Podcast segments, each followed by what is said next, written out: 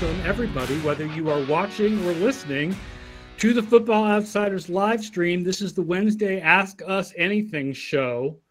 Uh, although we have a few things we know we want to talk about. I'm Aaron Schatz, the editor in chief of Football Outsiders, joining you on uh, Twitch and YouTube and Facebook and Twitter and in the widget in the corner of our website and afterwards on the Football Outsiders podcast network. We're here every day, 1 p.m. Eastern, to talk about the NFL. And hi to everybody. And joining me today, we've got Mike Tanier, as always. We have JP Acosta. Be aware of the new Twitter handle for JP. Make sure to follow the new Twitter handle. And we've got Tom Gower in the house. Hello, Tom. You have Hello, the backdrop of the four of us. He's being blue screened. We're gonna add something behind Tom later. We're gonna like a angry monster or something. Uh, we gotta add that, we gotta add that photo of Derrick Henry stiff arming Josh Norman in last year's Bills game. Uh, do you- I don't. I suppose you don't remember the scramble after the Titans Patriots game in 2009 when uh, Mike Kurtz revealed that uh, Vince Young's uh, bootleg pass was actually incomplete to to protect his receiver from an oncoming Godzilla. But uh, if you go back to the uh, FO column archives, it's probably still there. I was gonna say it's a little it was a little cold that day for a Godzilla. I guess a rampaging snow monster would have made more sense because that was the game that was in a freak October snowstorm. the abominable snowman was coming. That's what it 50, was. 59 to nothing. I remember that one very well. Good times. Good times. All right. So uh, ask us questions if you're watching live on Twitch or YouTube, uh, which is a reason for those of you who are listening afterwards to watch live because Right. then you can ask us questions. And um, I've got a question. Mike wants to start. I have a question. See, I Yeah. was on I was on uh on a radio station somewhere in middle America on Monday morning, very early. And I think you had just updated the DVOA rankings, like so recently that I had not seen them. And uh, I'm on talking about two point conversions and all the things you talked about on Monday morning. And the hosts were like, well, you know, the Green Bay Packers are 10th in DVOA.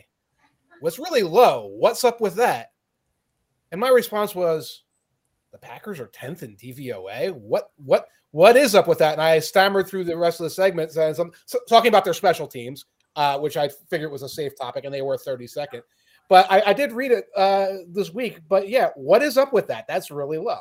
Yeah, it's weird, right? Um, it doesn't seem to match our perception of them. Some of it is that week one game dragging them down.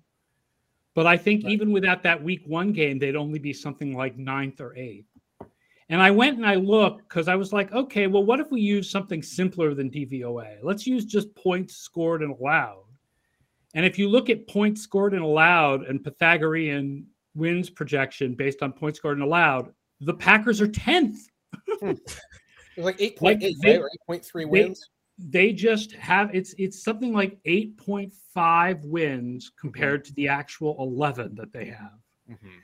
and they just have played close games and not a lot of big victories they have the 17 to nothing over seattle but otherwise they don't like have the big dominating victories that you usually associate with the best teams and they have a lot of these close wins like you know one point over baltimore Right.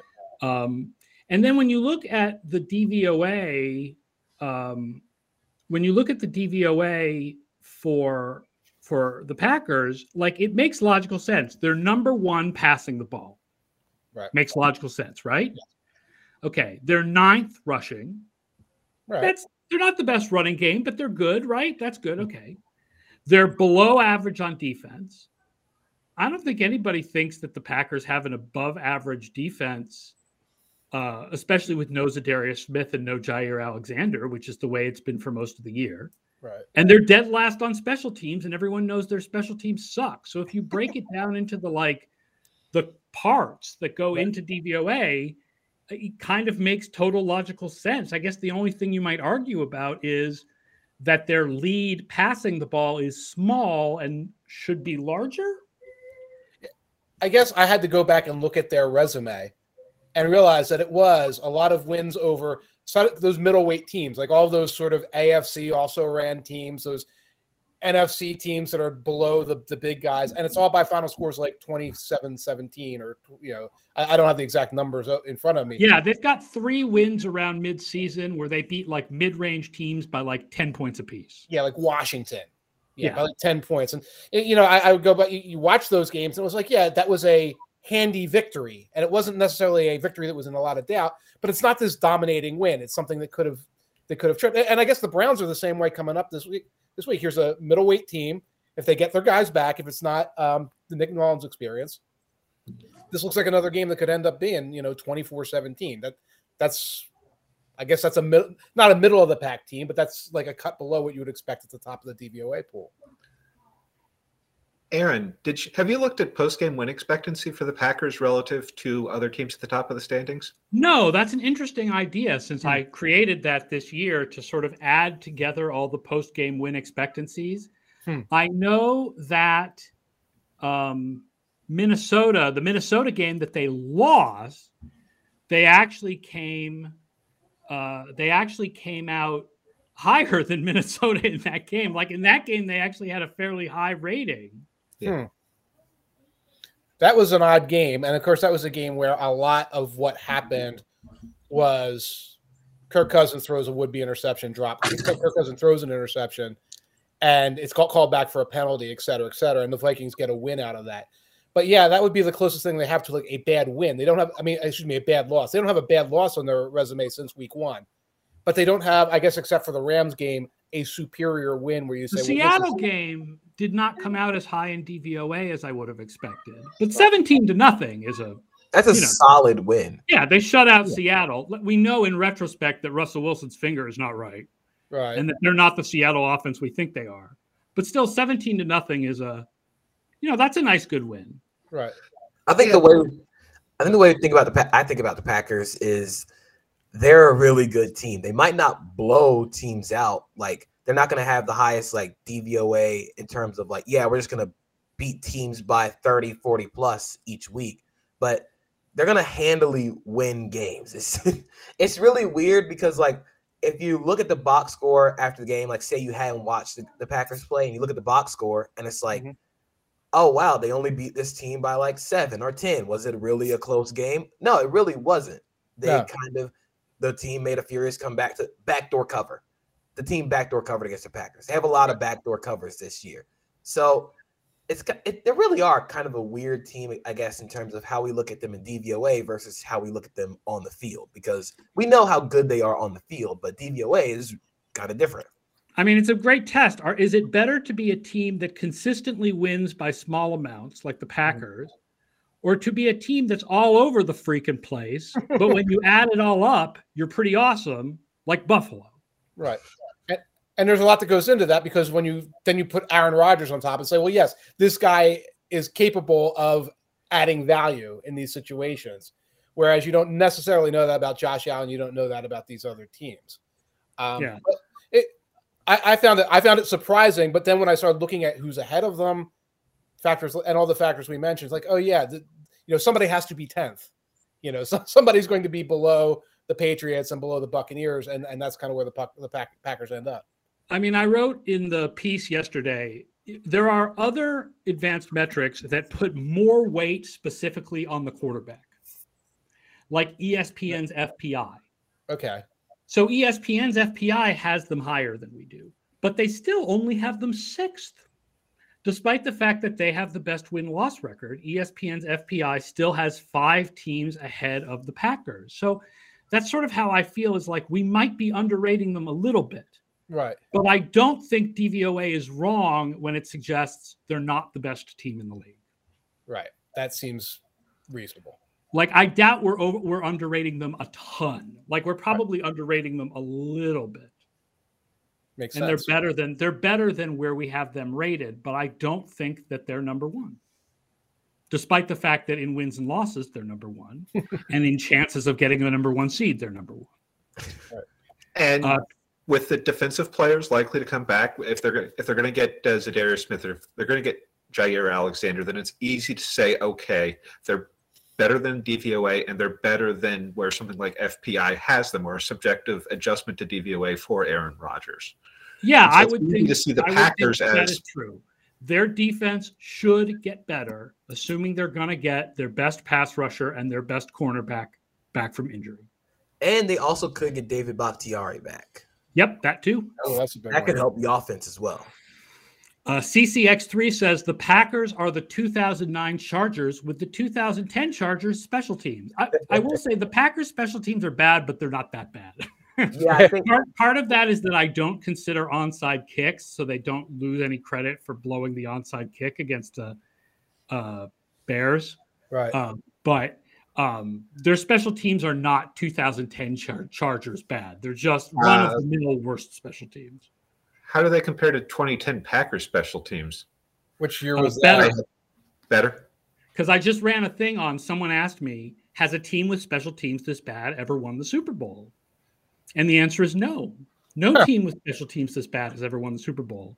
The worst special teams to ever win the Super Bowl include the 2009 Saints, the 2020 Bucs, 2006 Colts, and the 2010 Packers. La la la. Which had special teams that were like minus two and a half percent. This year they're at like minus six and a half percent. Yeah, and you you mentioned the 2020 Bucs. I don't remember them last year having a bad special teams. I guess it was just ordinary. Yeah, they they were a little bit below average. they had a you kicker know. problem, didn't they? I mean, this Packers special teams unit is like, I'm not gonna say like historically bad because they don't make the same like bone crushing mistakes as like missed field goals or completely failed recovering onside kicks, but like it's just small stuff where like penalties on kick returns, muffed punts, bad Mhm. punt coverage, bad punts. It's the kind of small stuff that adds up to making it one of the worst, if not the worst, special teams unit in the league. That's it. And it's hard to correct when it's all of that. Yeah. Mm-hmm. You know, because I think I was on last week. It's like, oh, they're gonna they're gonna add Rasul Douglas to the kick coverage unit. Well, that doesn't affect penalties, shank punts, all these other things. It doesn't help. Yeah, and one player doesn't usually make a big difference like that. I mean, No. only the major major players make a big difference in things. Right. Um, I we have so many questions now. Yes. I want to get to a lot of these. Um, Patrick Seeley kind of went off here with a lot of yeah. questions. I think I can summarize by saying um, if I said that the Patriots should have gone for it on fourth and goal from the seven, but I also say that DVO, but DVOA is broken, and therefore doesn't that mean that that's broken? I- did I did I summarize that well? I guess I- so. The, the coaching decisions model is the EdjSports model. It's it's it's not based. It's not my model. I'm not the one who who sort of programs that model. It uses DVOA in that it uses DVOA to determine the strengths and weaknesses of the teams. Mhm. So it uses DVOA, weighted DVOA actually, to determine, for example, that the Patriots passing game and running game Mhm. are much better than the Houston Texans. Right. And so when you're judging whether a team should go for it on a certain fourth down, you want to sort of judge based on the running game and the passing game that they have. Mhm. And then you can do something interesting, which is you can look at the numbers on a decision and then you can sub in like the worst offense in the league against the best defense in the league and see would the decision have still held because a lot of times coaches will say well we felt that we weren't playing uh, we weren't playing well that day Mhm. so you know we didn't want to go for it and you say okay well what if you really weren't playing well that day what if instead of playing like the patriots you were playing like houston Mhm. what would it say? It turns out, by the way, that the fourth and goal, the fourth and goal comes out as something like a 3.5% win probability error to go Okay. for it. Uh, to, sorry, to kick the field goal there rather than going for it. If you sub in the Houston Texans offense, so effectively the worst offense in the league, it's only a 1.5% error. Right. So I mean, I think that Belichick made an error there, but it's not like it's not a huge, egregious, like the worst error of all time. The error that he made earlier in the season against Tampa, when he had Nick Folk kick a field goal Oh, from yeah. 56 yards in the rain Mhm. instead of going for fourth and three, is a much bigger error. than Right. what happened this Saturday. So what you're saying is you could to sort of stress test the model. Say, okay, let's say you're going for it and you're the Texans and you're facing the 1985 Bears. right. What are your probabilities? And run it and say, you still should be going for it now as the Texans against the Bears. So that is sort Right. of like beyond anyone's logic or opinion. That's a mistake what you did. Okay. And then when you throw in, well, you're not the Texans, you are the Patriots, and those aren't the 85 Bears, they're a mortal team. The per- percentages only get higher and it becomes more more of an error. And Patrick Seeley says a rookie's fourth game against Tampa. Are there any inputs for that? Well, yes. We Like- do we our, we, just- We just we addressed do that, our- Yeah. yeah, we do our best to estimate how good we think teams are going in to that game. So the ratings that we use for the Patriots now are based on most of a season worth of worth of data. Right. The ratings that we used going into week four were primarily projections. And they were projections based on having a rookie quarterback. Right. So the offense that we assumed the Patriots had in week four was not as good as the offense that we assume they have now Right. because back then it was a rookie in his fourth game. And now we've seen what the Patriots can do over the course of 13 games. So we think they're a better team than we thought they were in week four. Right. Right. I, I, I think we've exhausted what we can do in a podcast uh, discussing this. Patrick, uh, our emails are open. Yeah, I mean, feel free to ask some more questions about it over email. It's it's the fact is actually the funny thing. I mean, I've been talking about this a lot over the last few days. This may be the most that we've talked about analytics in the major football media ever. Yeah. The last week between uh, Brandon Staley's decisions against Kansas City, Harbaugh going for two at the end against Green Bay, and, and a, a little tiny bit Belichick, but not a lot Belichick. The Right. Belichick decision pales in the like, I mean, in New England, it's a big deal, but like Right. in the national discussion, it pales in comparison to the Brandon Staley decisions and the John Harbaugh decision. But um, yeah, uh, it's it's uh, it's it's definitely interesting to have analytics in the public sphere, and I feel like the you know the more we talk about it, the more we can get our point across and hopefully convince some people.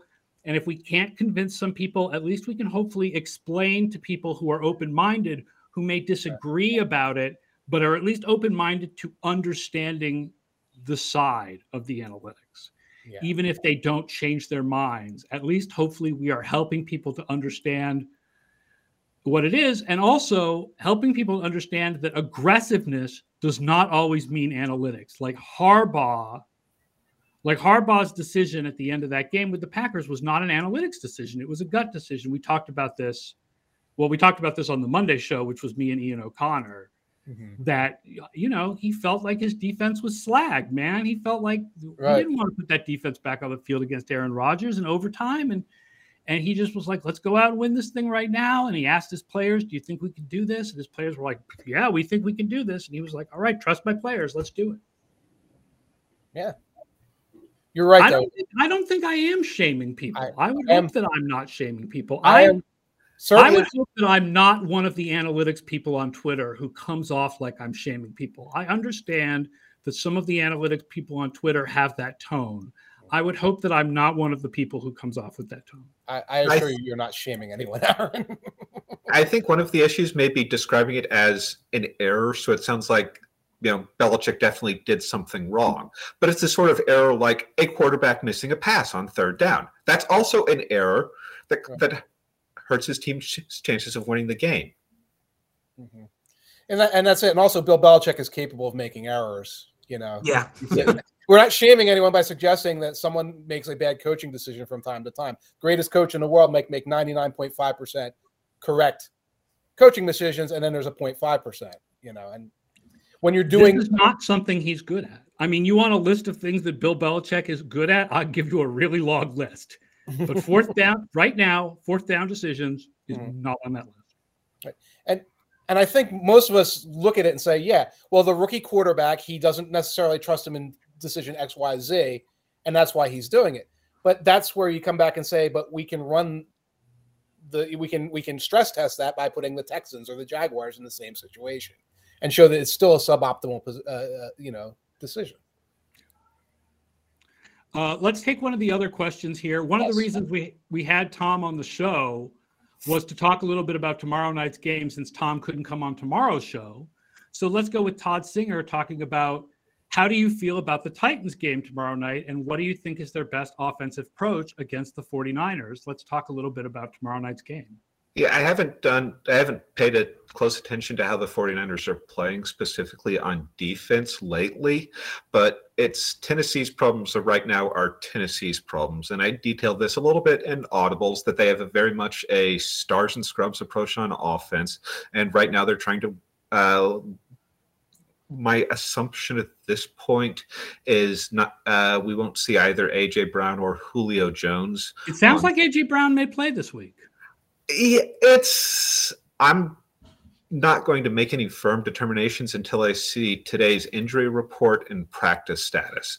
Anything early in the week from Tennessee and in terms of injuries is basically just noise and should basically be ignored. Um, it's uh, I can go into that, but uh, so by and I don't know what you can, and even if say Julio does play, I wouldn't know that you can count on him uh, right now. So they're really dependent on having those guys healthy. And frankly, at this point, it's long odds to the number one seed, and they can win the AFC South even if they lose this game. Though obviously, you know, it'd be nice to win this game playing against a team traveling thousands of miles on a short week. Um, from what I know about the 49ers, you can sort of describe what their defense is right now as Nick Bosa is playing out of his gourd. Mm-hmm. That entire defensive line is playing out of their mind. Yeah, there's mind. they're a great defensive line. DJ Jones. Arden uh, Key has nine sacks this year. yeah. Who, who is that? Arden, Arden Key. Arden, Arden Key. Key. Yeah. Arden Key? Arden Key. Like seriously, like the dude the Raiders got rid of. Uh, but their secondary is pretty wrecked. Yeah, and so one of Tennessee's issues right now is they don't is the offensive line isn't playing particularly well, and it doesn't hold up in pure pass situations in particular, and they don't have the run game to really. You know, they ran for yards against the Steelers, but it wasn't that efficient. And they do this weird thing where they either where first down's pass, it's the second down is a run, and if uh, first down is a pass, second down is a run. It's like right. they do that something like seventy percent of the time. so that's this. It's this weird, bizarre thing to watch, and I'm having a hard time getting over it. Uh, but they really need the receivers they have don't separate separate very well, and Tannehill doesn't have the same level of trust in terms of timing that the receivers will be there, and they don't. And none of them are fast, so it tends so it has a very limited passing game. They don't go downfield very much, and Tannehill, and it's hard to run a precise timing offense when you don't have a ton of trust for with the receivers mm-hmm. or their ability to gain separation. So I think Tennessee is in sort of like get by mode, especially with, you know, TJ Watt had some plays where he wrecked their game plan. You know, right tackle David Quessenberry would be nice if some of Jon Robinson's uh, uh, high picks on right tackles the past two years had panned out, but mm-hmm. you know we're still waiting on that. So it's I think the key for this game will be Tennessee's defense holding the uh, San Francisco offense down. In that case, I'd look for uh, play action against uh, the linebackers Tennessee ends up using. Uh, last game, it was a lot of Rashaan Evans and uh, Zach Cunningham in his first game with Tennessee. And both those guys have shown vulnerability to play action in the past. So I think that's mm. really the key to this game and making sure that San Francisco doesn't get ahead and in control of this game against Tennessee's offense. I was gonna say I think that's probably my matchup to watch for in this game. I think San Francisco's offense is playing at a really high level right now, especially with the way they can manipulate linebackers and second level defenders. It's all Kyle Shanahan's offense does. It basically puts your uh, linebackers and your safeties in a blender. And I think Zach Cunningham, Rashaan Evans, Jayon Brown, I think they're a very underrated group in terms of Tennessee's like defense, in terms of how we talk about them. We know Jeffrey Simmons and Nico Autry. They're going to get after it. They're going to get after San Francisco's front. Um, Kevin Byard is going to make plays in the back end. But I think that linebacker group is going to be huge, especially in this game, because they're going to throw Deebo Samuel in the backfield a lot. They're going to use George Kittle in a lot of different ways. If they can't stop Deebo Samuel when he's lined up in the backfield, or stopping, or not even stopping, but neutralizing George Kittle in the passing game downfield, then it could be a really tough game for uh, Tennessee's defense. And that goes back to what you were saying, Tom, about the play action vulnerability, because that's what they're going to want to do with, with those players. Yeah, I think uh, I think at the beginning of the season, Zach Cunningham was one of the best linebackers in the league in terms of run run support. yeah, he's, he's got great numbers against the run for the last couple years, and just terrible yeah, but, against the pass. So it's going to be. I'm really intrigued to see what they do when Deebo's lined up in the backfield. Are they going to put a safety there just in case of the passing game? But they've been running downhill, like running back, like right. run action with him in the backfield. So are you going to substitute a safety there and lose a little bit of that run support? Or are you going to risk having uh, Rashaan Evans or Zach Cunningham left on an island against Deebo Samuel in potential pass situations?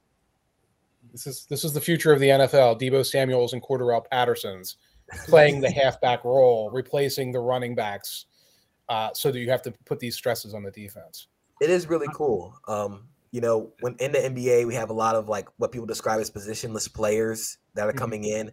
We're, not, we're now starting to see that in the NFL on both sides of the ball. You know, you have Cordarrelle Patterson, you have your Deebo Samuel, and then on defense, you have guys like Tyrann Mathieu who line up everywhere on the field. You have Derwin James, Isaiah Simmons. Yes. It's really cool to see. And Tennessee's version of that player on defense is Elijah Molden. Oh yeah, yeah. Elijah, Elijah Molden's fun. I think he. uh yeah. I don't know how to describe it, but he plays with so much fire and intensity for being a smaller corner, like a smaller slot corner. Mm-hmm. It's it's really fun. It kind of unlocks that energy level for that defense. Do you think he might be lined up against Deebo? Uh, he's largely been a third safety, and uh, San Francisco loves base personnel so much and two tight ends that I think Tennessee would match up to, in their base three four and just take their chances with one of their linebackers. Mm-hmm. Does Byard cover Kittle? Um, we'll see what they do. Uh, what they did against Kansas City was special team safety Dane Cruikshank spent a lot of time on Kittle. One of the things that uh, you really saw in that game in particular is uh, Vrabel's New England background and not giving the tight end the free release on the line. Hmm. And so I think that's definitely one of the things to look for to help limit the play action game and just Kittle in general. Speaking of Kansas City, CCX3 says on a similar note, if Kelce and Hill are out, does Pittsburgh have a chance against yes. Kansas City? Yes, I uh, think. Uh, welcome to the con- yes. Welcome to the confusion of the late 2021 season in the NFL, where I have no idea who's going to be out, who's going to test, when. Um, but yeah, I mean, I think that absolutely gives Pittsburgh a better chance with no Kelce and no Hill. I mean, Mahomes is Mahomes, but if he's throwing to Blake Bell and and and mm-hmm. Pringle and Demarcus Robinson, then, then they're definitely a lesser team. This is how the Steelers get their wins. I mean, the, the Titans are a very depleted team. The Ravens are a very depleted team.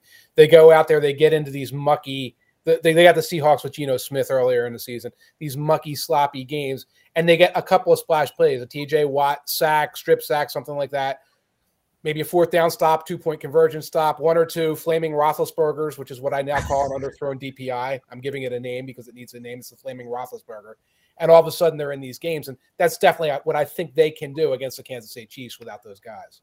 I was gonna say it, it really is kind of relying on what the what Pittsburgh offense shows up because one week they could be hanging a bunch of points on Minnesota, the next week they're only scoring like 19 points on Tennessee.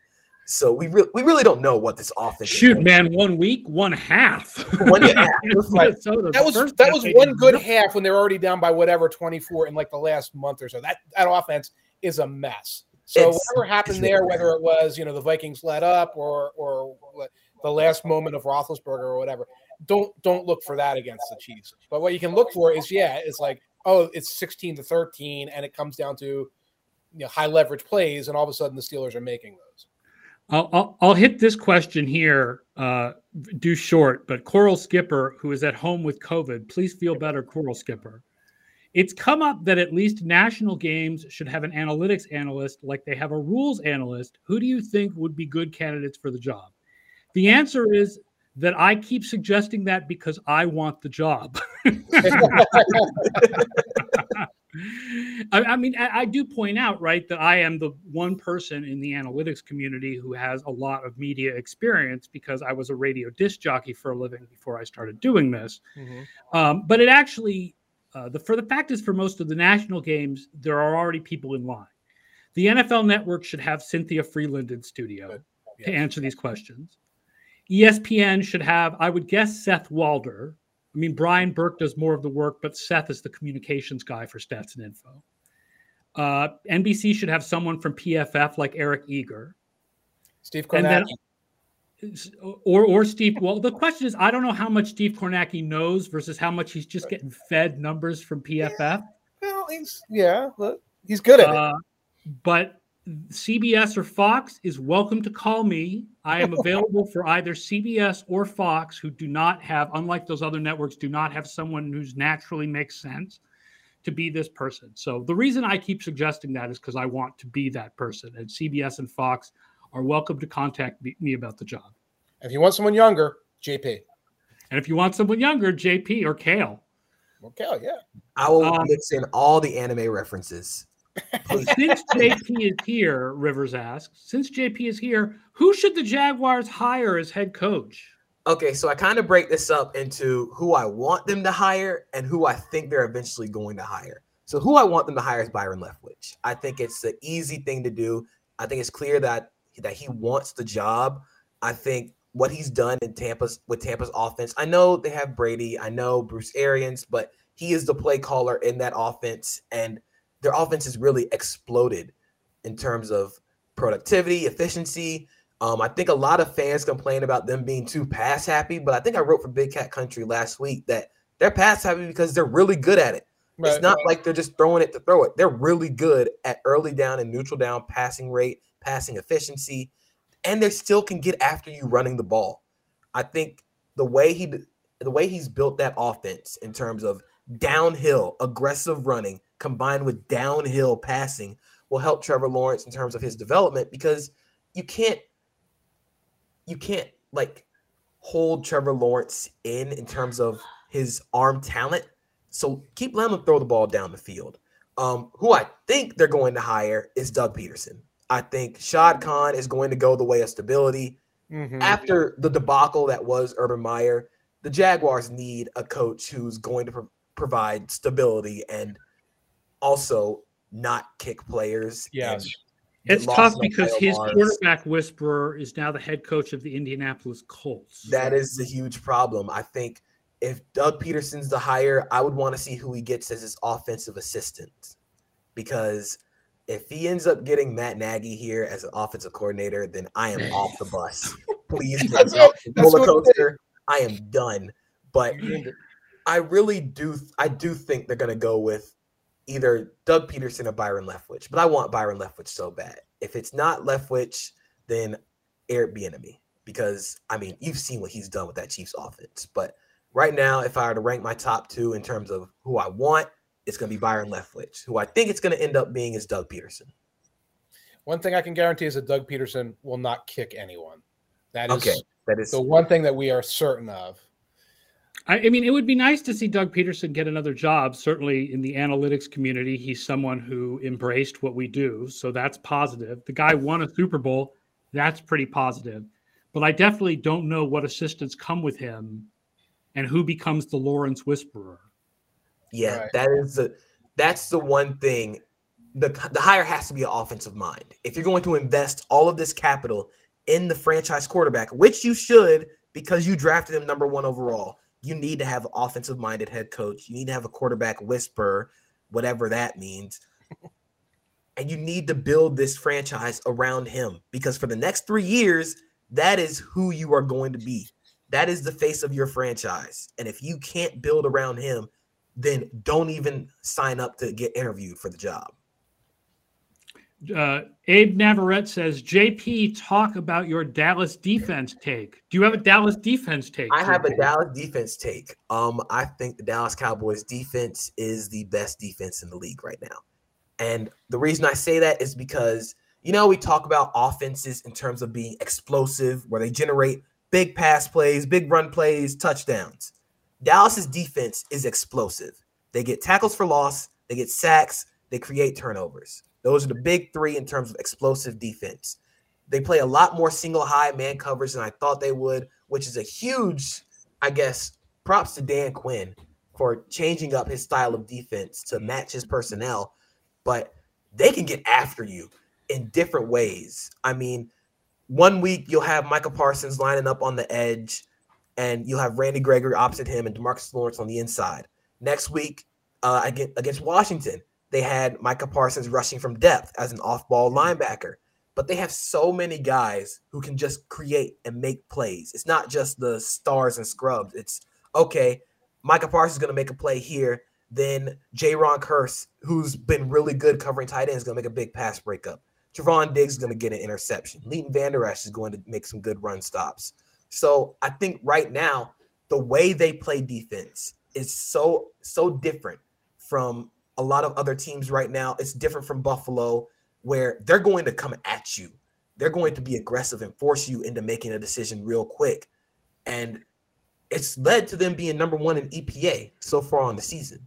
So I think, yeah, I think they're the best defense in the league, which is something I didn't expect to be saying right now. I don't think anybody expected that before the season, certainly. Um, so here's a question we got early on, and it, this will end up eventually tying into the questions about Dallas or talking about Dallas's defense too.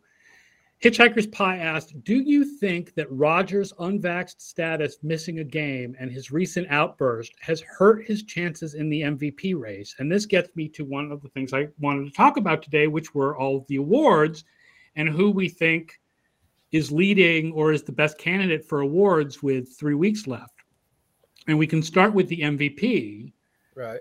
because I think Tom Brady was the leader in the MVP race until Mhm. this week. Yeah. And that game against the Saints was so bad that I think he fell behind Aaron Rodgers. Right. I don't know what voters will think about Rodgers missing a game specifically because he's unvaxxed, because especially now where you have with Omicron, we have lots of vaxxed players missing games. Like being unvaxxed is not the only way to miss games anymore. It's not just unvaxxed, it's running around stomping your feet talking about being unvaxxed. There's a level beyond right, that. but it's it, And but I taking there's a horse question of, face. should that matter in the MVP race, or do we really only care about like what he does on the field? I think the way that the NFL is going to look at it is solely on the field. I don't think they want to discuss any of the But off. it's not the NFL. Yeah, it's not the It's- NFL. Right, It's 50 40 writers. writers. It, the writers. Oh man, I I really do think it's they're going to take they're going to take it into account, but it won't be the Right. like end all be all. Like if he misses another game due to uh him not being vaccinated, then maybe we'll have this. This will have a lot more precedent, but I, I don't think right now. I feel like if they get the number one seed, despite the fact that they lost that game to Kansas City, it's hard to count that against him because they got the number one seed anyway. he, he very wisely got COVID early so they would have natural immunity for the playoff chase. He's really a hero. He's playing chess, guys. He's I playing mean, I do wish Aaron Rodgers would shut up Right. because my God, is he saying a lot of dumb stuff, conspiracy theory stuff about ivermectin, just like silliness. right. Right. Um, I think right now I would vote for him.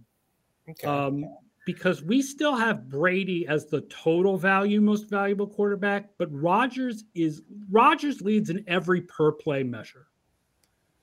Like by enough, whether it's DVOA or ESPN's QBR or EPA per play, he leads in every per play measure and by a good amount after Brady fell on his face so badly against the Saints. And I think if he continues to lead um, considering that he is behind, no question about it, he is behind a worse offensive line Mhm. than the other, the other top quarterbacks who are candidates for MVP, right? Like he may his receivers, I I think his receiver, I mean, he has maybe the best receiver in the league in Davante Adams. So I don't think you can say his weapons are not as good as the other guys, but his offensive line is definitely not as good as the other guys. So if he's leading in all of the stats, think he's the MVP. I would. Good. Uh, go ahead, Tom. Oh, I was on with I was on with uh, Mike and Aaron a month ago, and I said uh, whoever gets the NFC number one seed, uh, QB of that team is the MVP. And right now, I do think that's. I'm still sticking by that. That if Green Bay, I if Green Bay loses and Tampa Bay ends up as the number one seed, you know they have bad tiebreakers, but you know it could happen. Then I do think you do need to give Brady the MVP. The I teams... think if Dallas gets the one seed, Prescott does not win the MVP. Okay, okay. yeah, that's yeah, that's fair with uh, with how the Dallas offense has played lately. But um, but between Kyler, Arizona still has an outside shot, and then Brady and Rodgers, then I think I'm just voting for whoever gets the uh, NFC number one seed, and it'll really come. And then if uh, Dallas does end up with a number one seed, then it's I'm probably I probably am leading Brady right now, but it's still in rel it's still a relatively open race compared to something like uh, defensive rookie of the year. So I'm just going to make the argument for Jonathan Taylor to win MVP. I think um, he's first right now in DYAR by a lot. Mm-hmm. Like the oh, margin, yeah. the margin between him and second place is so much larger between second, then third, then third and fourth, and so yeah. on and so forth.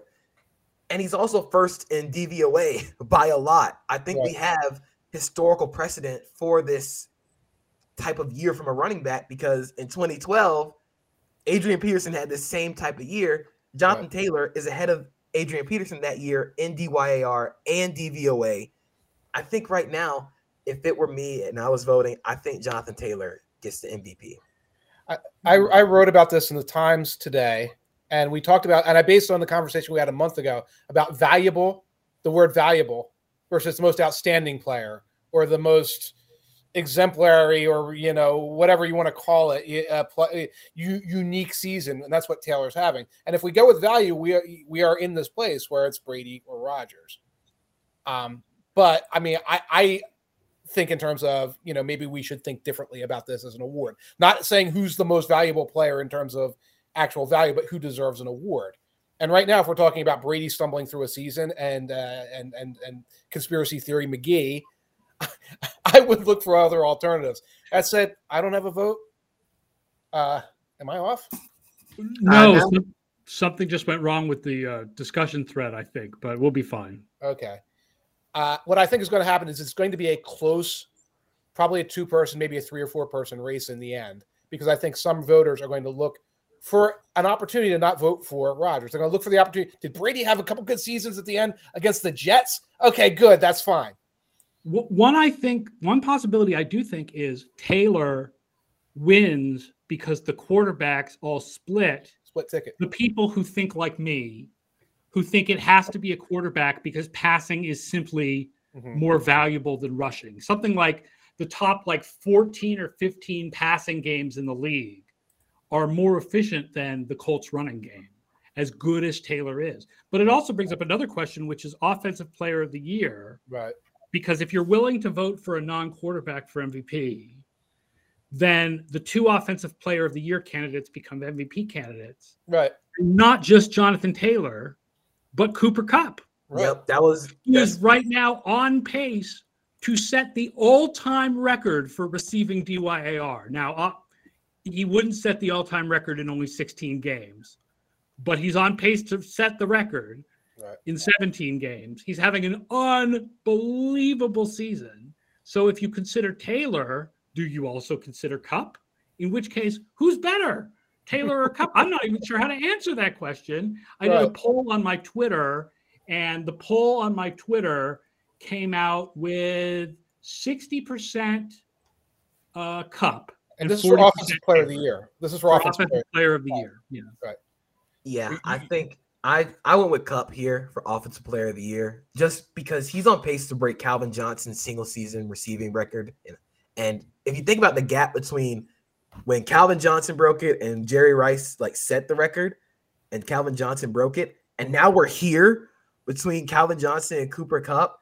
I think he's also he's been fantastic this year. He's currently the triple crown leader in receptions, receiving yards, and touchdowns. Yeah. If it it's got to be kind of an easy choice. If if what I think, if Taylor wins MVP, I think Cooper Kupp offensive player of the year. Are you comfortable, JP, then with quarterbacks getting shut out of the awards? Because then we go almost in the other direction. I am very comfortable with that. Okay. I think I'm all for this. I, am I'm- honestly comfortable I'm with that because I'm, com- I'm comfortable with the idea that if a quarterback doesn't win MVP, that offensive player of the year has to go to either Taylor or Kupp. And Patrick Seeley points out Jonathan Taylor had big moments, and writers love storylines, We sure do. which is true about Taylor. Where we're still waiting for the one of these quarterbacks. So you don't know if in the last two or three weeks one of these quarterbacks is going to have that moment. Right.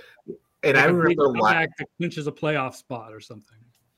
And I remember last year we uh, we you, uh, we were talking about your MVP vote a couple weeks before the end of the season, and then Stefon Diggs had this huge game, the next to last game of the year, Monday Night Football, and I think that ended up sealing his place on the All Pro team. Yes. right. And just uh, Right. We have three weeks left, and Brady plays the Panthers, Jets, and Panthers during those three weeks. So he hasn't lost the MVP title yet. And here I am standing for Tom Brady to win an MVP award, ladies and oh gentlemen. Oh boy. Yeah. the world I- turned I- upside down. I, I, I go back to the idea that the quarterbacks might split the vote and Taylor might win it. Right. It's an interesting idea, though. We think it sounds like we all kind of think voters are more likely to vote for Taylor for MVP than Kupp, yeah. even if they're willing to vote for Kupp for Offensive Player of the Year. Would we all kind of agree on that? Yeah. I think Yes. so. And I'd also kind of attribute that to uh, their quarterbacks because there is a large difference between Matthew Stafford and Carson Wentz. True. and the perception of like, well, Cooper Kupp's doing all this yada yada yada because he has Matthew Stafford at quarterback now, Right. And mm-hmm. Jonathan Taylor has Carson Wentz, who completed five passes out of twelve on Saturday. So I think that has something to do with it. Here's another one that's hard Defensive Player of the Year. Oh God. I struggled with this until I looked up kind of the numbers. I'm gonna look up the And- odds. I went, I'm going with TJ Watt. And when you look at the numbers, he's first in pass rush win rate. I think he's fifth in run stop win rate as an edge defender. He's first in sacks. He's second in tackles for loss. He's first in forced fumbles, and he's all and he's done it in 12 games. I think Myles Garrett has a huge case, as does Trevon Diggs, but I think right now TJ Watt is one of the most dominant defenders in the NFL in terms of game-changing plays. I think Trevon Diggs is out because the interception streak stopped. Yeah. And it's too early in the season for people to remember. But I'll bring up two other names Micah Parsons, Mhm. Yep. and then the comment that Ben Baldwin made on Twitter last night, which is honestly, Aaron Donald should win Defensive Player of the Year every year until he retires. Mhm. By the way, he uh, Donald's at plus eight hundred, as I think most the the House believes he's had three awards. He'd have to do something uh, significant. Parsons is at plus three hundred, as I, the House thinks, like I think. We'll just give him Rookie of the Year, and that's that, and be happy, kid. Diggs is at plus one thousand. We're on the same page there. Watt is at plus one seventy five. And Garrett is down to plus 400. Garrett's gone down a little bit. Had a good game on Monday night. I don't know if anyone noticed. Um, but TJ Watt is now the favorite there, and I'm, I'm pretty comfortable giving it to TJ Watt.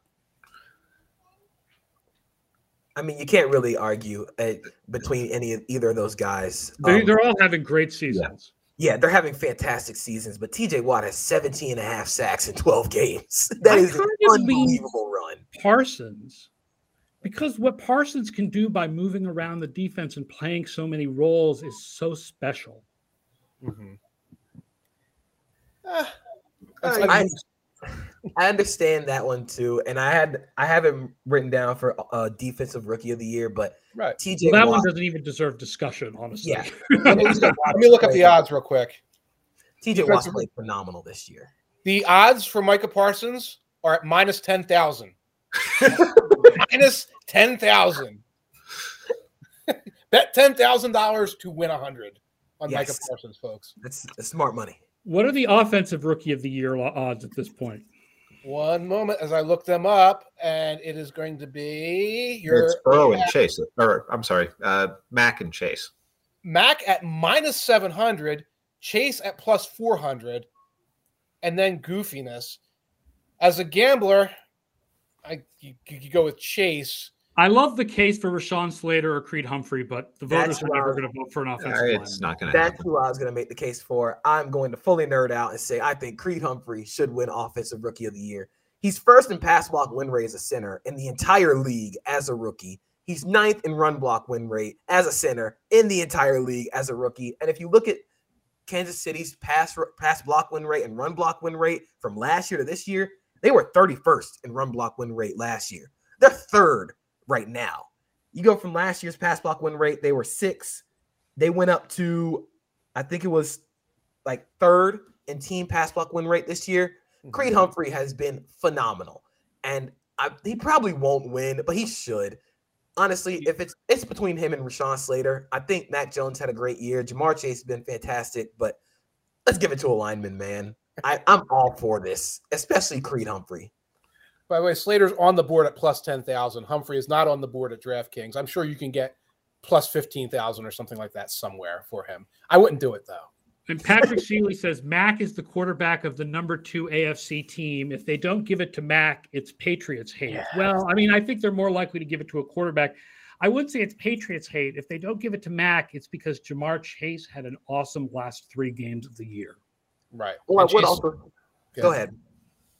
And Chase also had a couple of big games going into this. And if Mac doesn't get it, it's probably because he has a couple more games like he had on Saturday night. I think it's his to lose right now. Yeah, it's his to lose right now, I think. if, Um, he has, if he has a stinker of a game against Buffalo, Bills win the division, and Chase goes off, then I think that's the Chase winning scenario. Otherwise, then I think it's Mac. Right. Coach of the year. Oh man, Let me pull some odds for everyone. Give me one second as we have dead air. Here it is. Bill Belichick at plus 100. Matt LaFleur at plus 300. Sean McVay at plus 1200. Cliff Kingsbury at plus 1600. Frank Reich at plus 1600. And then the deluge. We haven't given Bill Belichick nearly enough Coach of the Year awards. How many That has is he won? wild. He's How only many won has he three, won? right? What's that? how many has he won? I will look that up. I'd have to look it up. I will look it up. See, I I went with Matt LaFleur here mainly because of the circus that has gone around uh, the Packers this year. We kind of don't talk about it, but they're they're on their third string offensive line right now, along with losing some of their top receivers, along with Aaron Rodgers being Aaron Rodgers. Somehow they're still in place to get the number one seed in the uh, NFC. I think right the names that I wrote down are Matt LaFleur, Bill Belichick, and Frank Reich. And right now, if I had to choose between those three, I'd go Matt LaFleur. I think Belichick, if they beat the Bills this week and win the division. If they go- don't win the division, then it's a more interesting discussion. I would go with LaFleur with JP based on the fact that they're the number 10 team in DVOA and they've had this circus and they've had these injuries. And here they are go- going in for the number one seed. They had, like you said, a variety of adversities, and somebody has played through that. And by the way, Belichick has won three coach of the years. Last one, way back, 2010. Wow. Yes. That's that's when everyone just said, okay, you're one of the greatest of all time. Let's vote for the hot hand this year. And you know, which is how that voting often goes. Yeah, which is how that award, and that's Belichick actually does have a hot hand this year. The Patriots are a lot better than I thought they'd be. I So will the- say there is a very good argument for Frank Reich as uh, coach of the year, considering they started out one and four in their first five games, and then they just went on this crazy run. And it's not only just how the fact they're winning games, it's how they're winning, despite Carson Wentz not playing spectacular. Right. Like he hasn't been like super crazy, but he hasn't he hasn't necessarily been like the worst quarterback in the league this year. Right. Which also goes into his coach of the year. Uh I guess it's a feather in in his coach of the year cap. He's turned Carson Wentz into a playable quarterback. May I do something real quick? 2018 Coach of the Year, Matt Nagy. I was not voting yet. 2016 Coach of the Year, Jason Garrett. Wow. Uh, let me go back a little bit more here. 2008 Atlanta Falcons, Mike Smith. That's not that bad. They really had a good year. He had it was pretty Yeah. good. They had a- 2001 Chicago Bears, Dick Jauron. So we can go back a ways. There's, there's been some fascinating choices along the way in that in that category. You don't see that with MVP. The MVP, everybody like, oh yeah, I remember that. Some of these coaches, it's like, "Ew." well, Yeah, the, I- They're are the- it's the team that had the surprising good year. yes, And Yes. this year, the team that had the surprising good year is New England. yeah, true. There you go. Um, one more I want to ask about before we finish up, and that's comeback player of the year. Dak Prescott, Joe Burrow, Nick Bosa, or Derwin James. I got mine, and this is probably going to. I'm probably. If, they'll probably make jokes about me because I haven't chosen the quarterback for real for any of these awards. I'm Mhm. going Nick Bosa. Nick Bosa has like, I don't know if it's been quietly, but he's been dominant this year. He's third in the NFL in sacks. He's first in tackles for loss and forced fumbles. He's fifth in run and pass rush win rate. And again, he's coming off a torn ACL. I believe ESPN, the next gen stats shows he's double teamed more than any edge rusher in the league. Hmm. Yeah, he's he has been dominant this year in any way you want to measure the statistic. And he's kind of helped that Niners defense go from being absolutely terrible to at least in a position where they can make the playoffs. And right now, they're one of the teams that NFC teams probably do not want to see because of that pass rush. And Nick Bosa is leading that. Um, I think Dak Prescott probably gets my second place vote. I also wrote down Joe Burrow. Um, Derwin James is a really interesting case because you can really measure the impact when he's on the field versus off the field. Perfect example is Thursday against Kansas City. When he was on the field, Travis Kelce didn't didn't go off. When he went, Right. when he went off the field, Travis Kelce almost had 200 yards receiving and won the game. So you can make an argument for Derwin James. You can make an argument for Joe Burrow and Dak Prescott, but I think Nick Bosa's got it this year. By the way, Nick Bosa at plus 1,000 money line. So you could play that one, and that's not off the rails. Dak Prescott at minus 650. Joe Burrow at plus 750. What I will say about the Dak and Joe Burrow kind of case is their offenses both haven't looked as dominant or as explosive as they did early on in the season. Whether it be Yes. because of Dak's calf injury or Joe Burrow's finger, they haven't looked as impressive. And I think Nick Bosa has just consistently been a game wrecker. like that's really been it. I can see myself voting for Bosa. We'll see what happens over the last couple weeks, but I, I could definitely see myself going with Bosa over the two quarterbacks. I'm sticking with Prescott. Uh, well, and, and the thing with Burrow is I kind of see the comeback being like you were at a high level and then dropped off, and then you were at a high level. And not Well, no, because Burrow got injured. Well, yeah, well, No, he, it's was, he was a rookie, so it's like he, I know he came back, but like we don't have an established level for which. Yeah, that's true. He's right. Matt's- He's not, it's more. It's more like he's, Stafford- he- Sorry. it's his first time. Yeah.